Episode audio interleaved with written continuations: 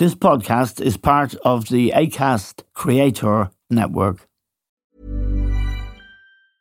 Many of us have those stubborn pounds that seem impossible to lose, no matter how good we eat or how hard we work out. My solution is PlushCare. PlushCare is a leading telehealth provider with doctors who are there for you day and night to partner with you in your weight loss journey. They can prescribe FDA-approved weight loss medications like Wegovy and Zepbound for those who qualify.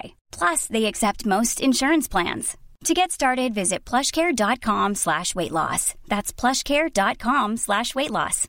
This is Paige, the co-host of Giggly Squad, and I want to tell you about a company that I've been loving, Olive and June. Olive and June gives you everything that you need for a salon quality manicure in one box. And if you break it down, it really comes out to $2 a manicure, which is absolutely insane. It's also so easy to get salon worthy nails at home with Olive and June. The difference between how your nails used to look when you did them yourself and now with the Mani system is a complete game changer. The best thing about Olive and June too is it's a quick dry. Dries in about one minute, lasts for five days, and full coverage in up to one to two coats. Visit oliveandjune.com slash perfectmani20 for 20% off your first system. That's oliveandjune.com slash perfectmani20 for 20% off your first system system.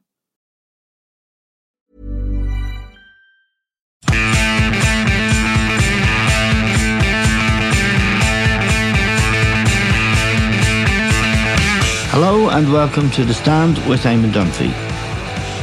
Now, France is bracing itself for fresh demonstrations against Emmanuel Macron's contested pension reforms next week. They're due to kick in, testing the president's handling of a backlash that has spiraled into a political crisis. Uh, tomorrow, Tuesday, there will be protests and a, a, strike has been called by the unions. Last Thursday, a million people turned out on the streets to protest and France, if you looked at television pictures only, it looked as if France was on fire. And when the French get angry in this way, it's dangerous. The issue here is pensions. Macron wants to raise the pension age from 62 to 64. He has managed to get legislation through the parliament, but not to find favour with the people. It's a pleasure now to welcome uh, the Irish Times Paris correspondent Lara Marlowe to the stand.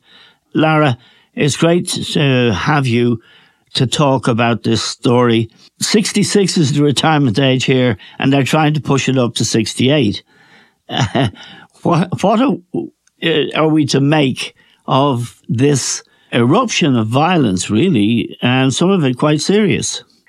Um, good question, Eamon. Uh, the, the, the French say just because all of our European neighbors are working longer and longer doesn't mean we have to. Why should we follow the others like lemmings? Um, I, I, was on a Al Jazeera English with a uh, a trade unionist uh, over the weekend who said, um, "Yes, we are living longer. This is one of Macron's main arguments.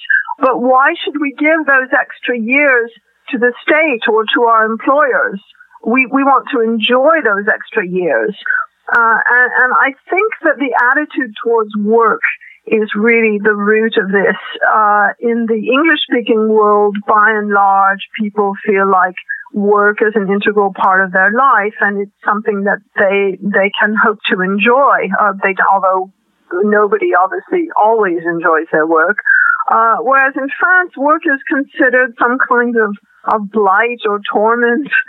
Yes. the, the attitude is is really that your your real life starts when you retire. When you you, you retire at um, as early as you can, and many people do. Many people re- here retire in their fifties, uh, and then you can go on cruises and see the world, and go to museums and the cinema, and have picnics and and yes. play pétanque or boule with your friends, and and so on and so forth. So it's it's just a completely different attitude towards uh, towards work. Um, it's also um, trammeled up with the attitude towards the state and their rulers, and especially Macron. Yes. Um, I, I think a lot of people think of Macron as sort of their boss. They don't like his attitude. They don't like the way he talks down to them. Uh, a huge majority of of working class people, polls show, feel that they are not respected, feel that they are talked down to, that, that the, the ruling class is contemptuous of them. And, you know, over and over and over again, I've seen the French elect a president thinking that he would be a sort of providential figure, a savior, and then uh, they turn against him very, very quickly. And it's interesting, the first time I ever met Emmanuel Macron back in 2013, when he was an advisor to Francois Hollande, uh, he had lunch with uh, the Presidential Press Association, of which I'm an active member, and he was just an economics advisor at the time. He said the French and I, I went back and reread my notes, of course, when he became president in 2017. He said the French uh, elect a monarch and then they want to behead him. Yes. And I'm afraid that's where we are now. Yes, well, as you know, I spent a lot of time in France over the last 40 years and had a home there, uh, indeed. And I remember Nicolas Sarkozy when he was president, and I think they're persuading the French to be globalized, as it were. Sarkozy proposed that when they'd done their 40 hours or whatever it was every week, the mandatory working time, that any overtime they worked would be allowed to be taken tax free. And a young mm-hmm. barman in the Hotel Normandy, which is a very nice hotel in, in, in Deauville, I, I said, that's great news. I said, uh, he said, no, he said, it's not news for me. I won't be doing it. Um, and I said, why? he said, well, you know, I, I kind of work, I work to live. I don't live to work. And he didn't do it. No. And many people didn't do it. And I, uh-huh. that sort of attitude, as you've just outlined it very vividly, is still an essential part of French character. Oh, very much so. In, in fact, uh, this morning, the CGT, the Communist Trade Union, has blocked the entrance to the Louvre. Yeah. And uh, the demonstrators are all out in front of the museum, and one of their banners says, We won't back down. And the other banner says, Retirement at 60, work less, to live more. Yes. uh, in other words, working is not living. Uh, yes. And this is very much the attitude. Uh, when Francois Mitterrand made 60 the official retirement age back in 1981, it was seen as enormous social progress. Yes. And that was raised to 62 by Sarkozy uh, in 2010 with great, great difficulty as Macron is encountering.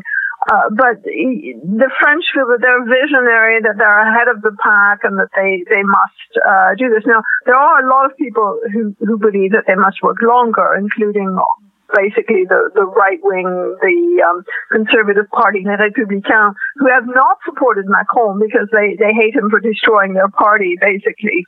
Uh, but all of the I would say the, the, the white collar, liberal economic, uh, go getter, dynamic uh, banking and finance types, of which Macron is very much a, a, representative. Yes. Those people do believe that France should, should raise the retirement age, but they are in a minority. And between two thirds and three quarters of the population in opinion polls have consistently said they are against this reform and they are especially against the way that Macron has rammed it through without a vote in the National Assembly.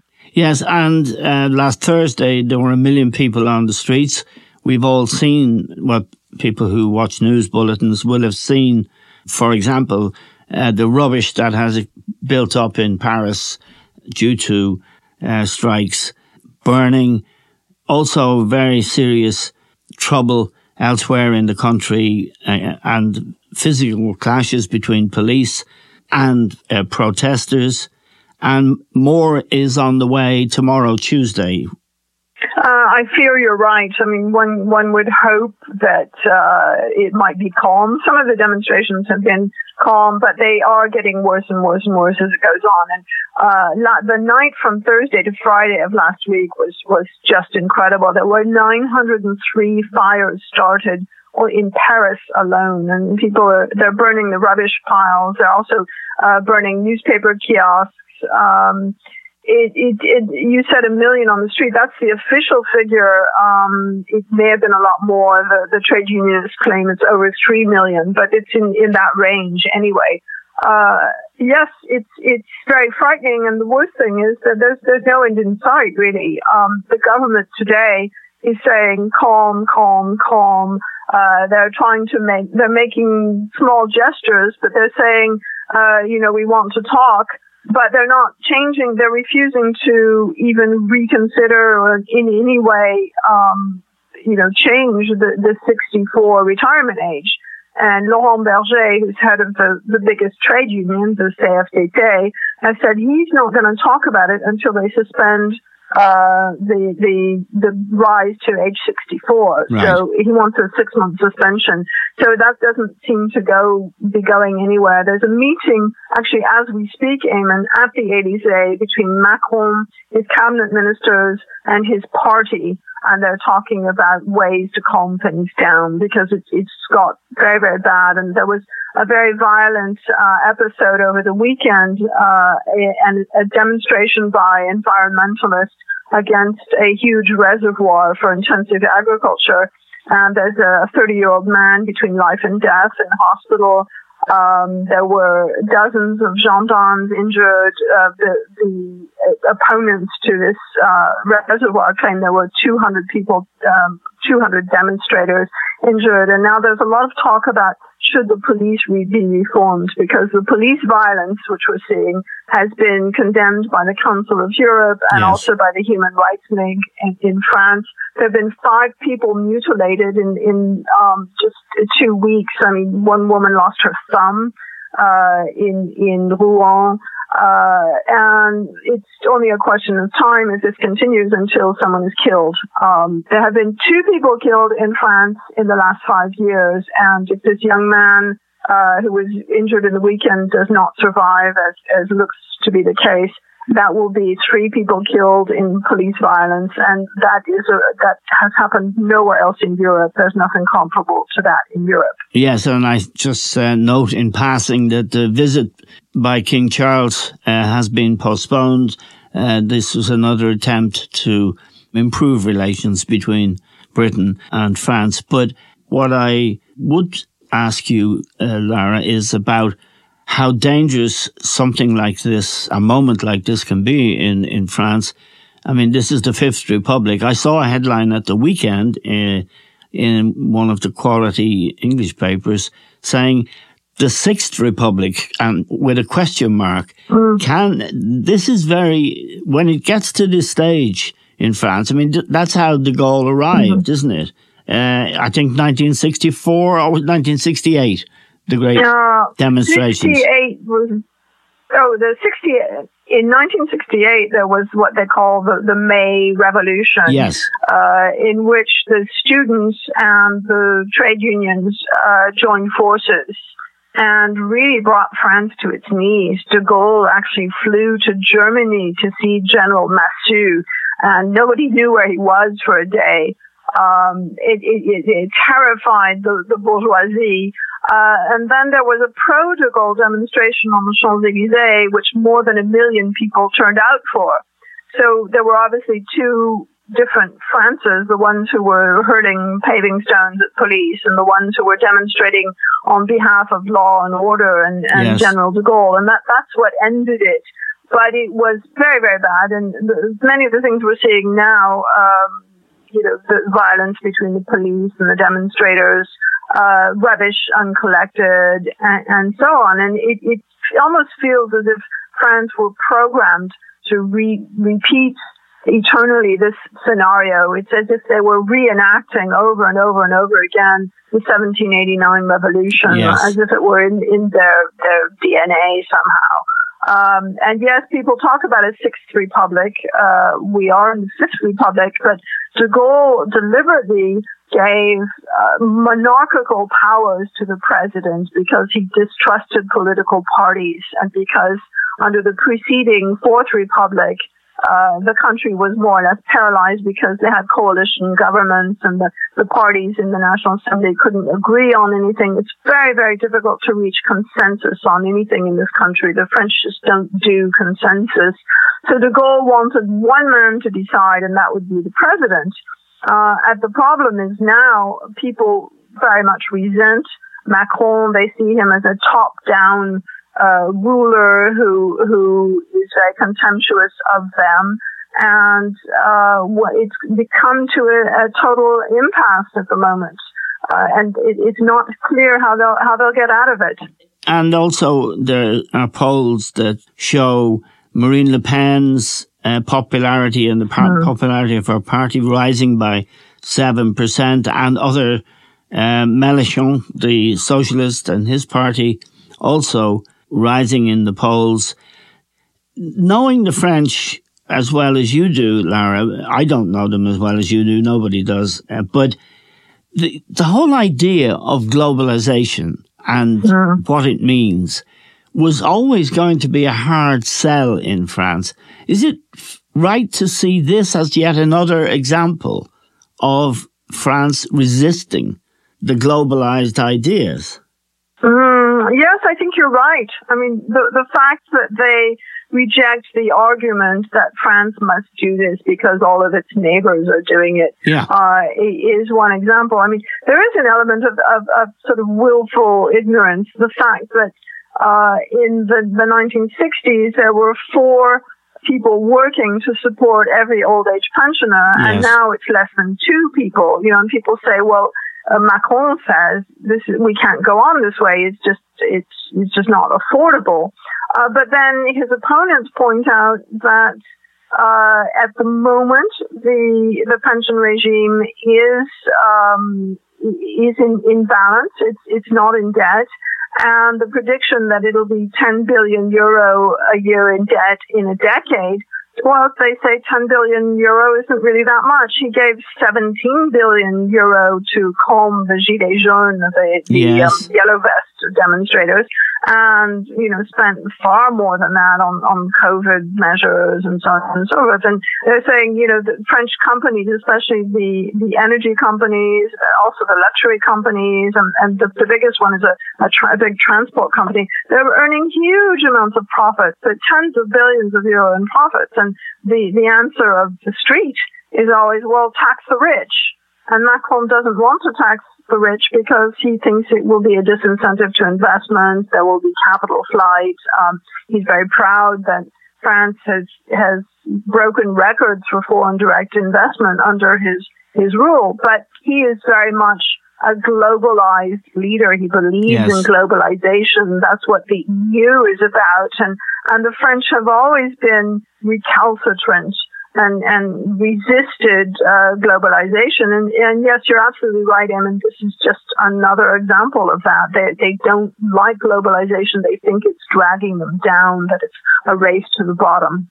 Yes, and, and I agree with them. And from my own observations, I mean, just for a, an example, there's a wonderful market in Deauville, which is a small town in Normandy and the people, the market's four days a week and people come with their produce. And I mean, it's uneconomic in a sense that you can maybe go into supermarkets uh, down the road and get things cheaper.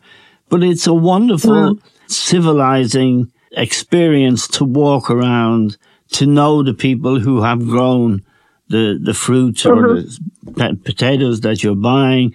And this aspect of life can be wiped away in a globalized world. And in fact, it doesn't exist in Ireland. So there is mm-hmm. a charm and a, hum, a, hu- a humanity almost that's mm-hmm. priceless in that. Is that really what France is trying to preserve or what some in France are trying to preserve? I would say, Eamon, that, that it's more than charm. Um, the produce that you buy in the local market, yes. which is locally produced, yes. tastes better. Yes. I mean, the, the, I have a problem that the fruit and vegetables that I buy in the supermarkets are, are, are awful because they're not ripe. They're being flown in by and large yes. from, from abroad. Um, and it's something like 40% of all of the, the, produce in France now is imported. This was pointed out quite recently that, uh, you know, in, in the, the whole theme of the country being something being wrong and not working properly and so on. I mean, it's insane because this is an agricultural country. And it also, for climate change, and Macron professes to, to be a, a climate warrior, um, flying uh, fruit and vegetables from, you know, South America and, and Africa and uh, yes. all over the world, uh, is, is destroying the planet as well. Yes, um, so indeed. it's not just for the, the charm; it's for it's for uh, well-being of, of consumers and and for um, to save the, the, the climate, to fight global warming. There are a lot of good reasons, and and I think that this we started to see this during the COVID lockdowns that that people were consuming locally instead of driving you know miles to the huge supermarkets and yes. so on because they because they weren't allowed to. Uh, and so, so that is maybe a good thing, um, but that's that's part of the overall picture, and that's what the French public, uh, French opinion, is saying. We don't want to be part of the globalized world, and that's certainly what Marine Le Pen says, and that unfortunately is part of her appeal. And uh, Macron uh, is said by his entourage to be very much afraid that he will be succeeded as president by Marine Le Pen, and he doesn't want his legacy to be that he was the first French president to usher in uh, rule by the, the far right, by the extreme right. And at the moment, if, if this goes on and if some kind of reasonable solution isn't found to the crisis over the pension reform, I, I think Marine Le Pen stands a very, very good chance of, of succeeding Macron as president. A lot can happen in three years, like a chatbot may be your new best friend. But what won't change? Needing health insurance. United Healthcare Tri Term Medical Plans, underwritten by Golden Rule Insurance Company, offer flexible, budget friendly coverage that lasts nearly three years in some states. Learn more at uh1.com. It's that time of the year. Your vacation is coming up. You can already hear the beach waves, feel the warm breeze, relax, and think about work. You really, really want it all to work out while you're away. Monday.com gives you and the team that peace of mind. When all work is on one platform and everyone's in sync, things just flow wherever you are. Tap the banner to go to Monday.com. Hey, I'm Ryan Reynolds. At Mint Mobile, we like to do the opposite of what Big Wireless does. They charge you a lot we charge you a little. So naturally, when they announced they'd be raising their prices due to inflation, we decided to deflate our prices due to not hating you. That's right. We're cutting the price of Mint Unlimited from $30 a month to just $15 a month. Give it a try at mintmobile.com slash switch. $45 upfront for three months plus taxes and fees. Promo for new customers for limited time. Unlimited more than 40 gigabytes per month. Slows. Full terms at mintmobile.com.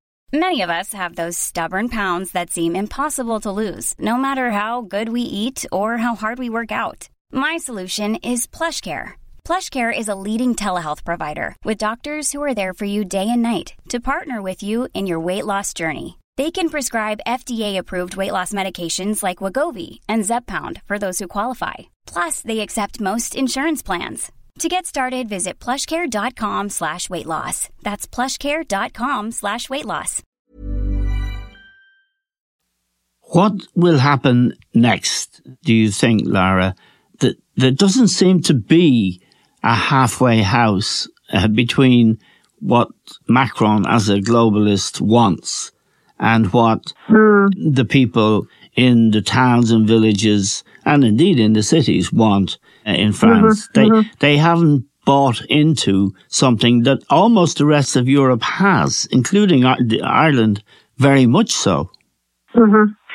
Uh, what happens next? Well, we're, we're waiting for a decision by the Constitu- Constitutional Council on the constitutionality of the pension reform law. if that that council is run by Laurent Fabius, a former um, yes. prime minister, socialist prime minister, or nominally socialist anyway, uh, if he finds the law, or and his council find the law unconstitutional, that might actually calm things down. It would be a huge slap in the face to Macron, but it, it might stop the riots and, and so on. Uh, if, on the other hand, the law is upheld, Um, some people think that with the summer, the riot, the, the demonstrations and strikes and everything will fade away because people want to take their holidays and uh, when the weather is nice, they're, they're less keen to go out and you know set fire to things and so on.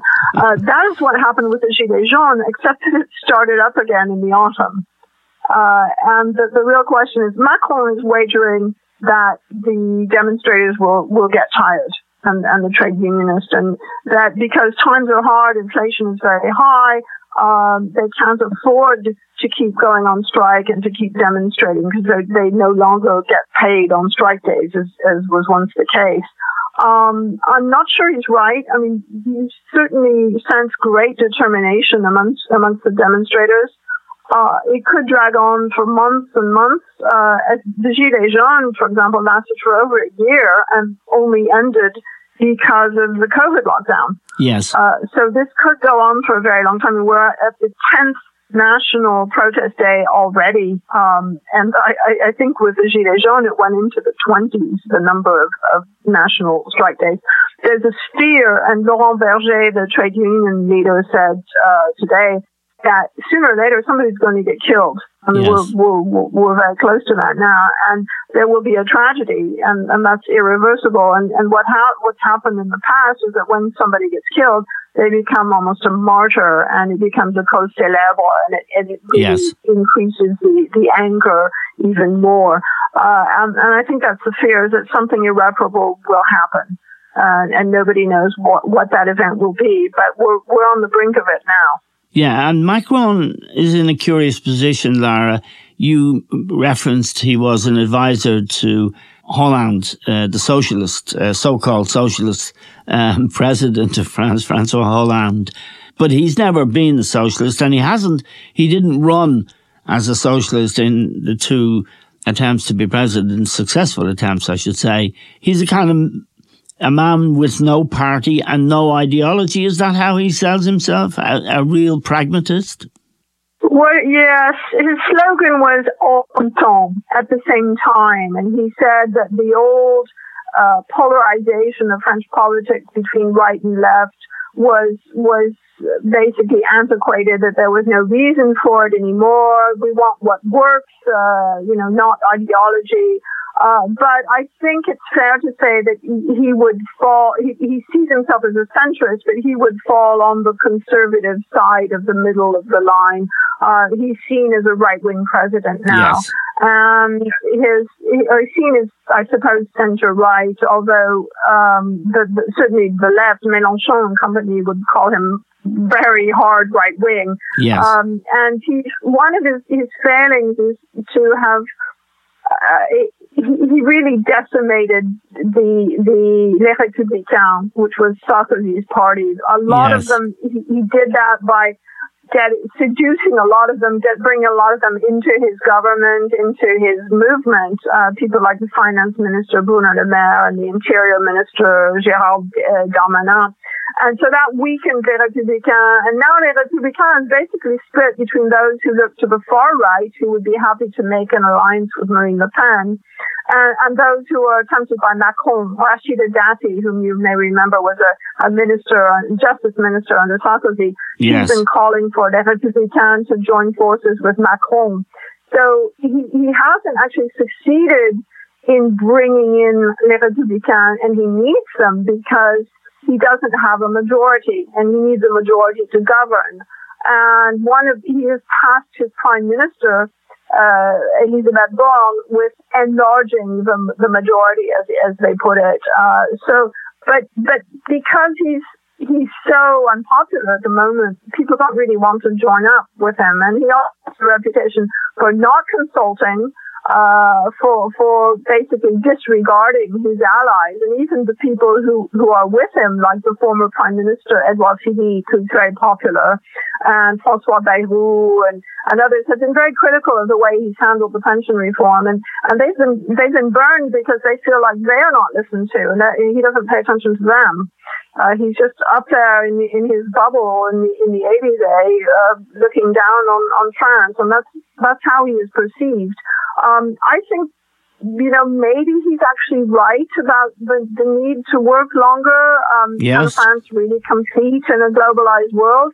Uh, but he he hasn't handled it well. Uh, he, he's never really convinced people, and he has just this, this determined attitude. I am right, and I will stick it out, and, and to hell with everybody else.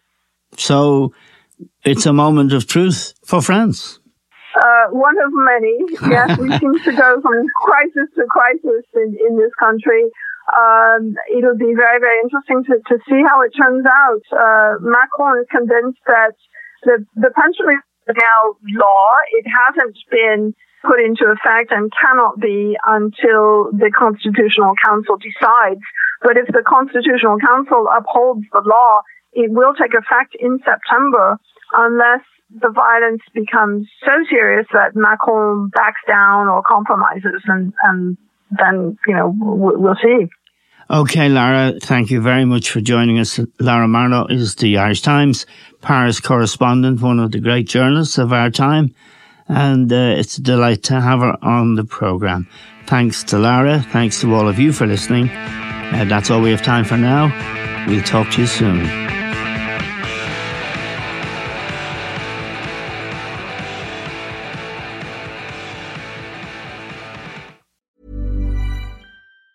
Planning for your next trip? Elevate your travel style with Quince. Quince has all the jet setting essentials you'll want for your next getaway, like European linen, premium luggage options, buttery soft Italian leather bags, and so much more. And it's all priced at 50 to 80% less than similar brands. Plus, Quince only works with factories that use safe and ethical manufacturing practices. Pack your bags with high-quality essentials you'll be wearing for vacations to come with Quince. Go to quince.com slash trip for free shipping and 365-day returns. Even when we're on a budget, we still deserve nice things.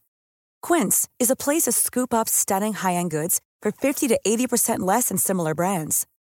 They have buttery soft cashmere sweaters starting at $50, luxurious Italian leather bags, and so much more. Plus, Quince only works with factories that use safe, ethical, and responsible manufacturing.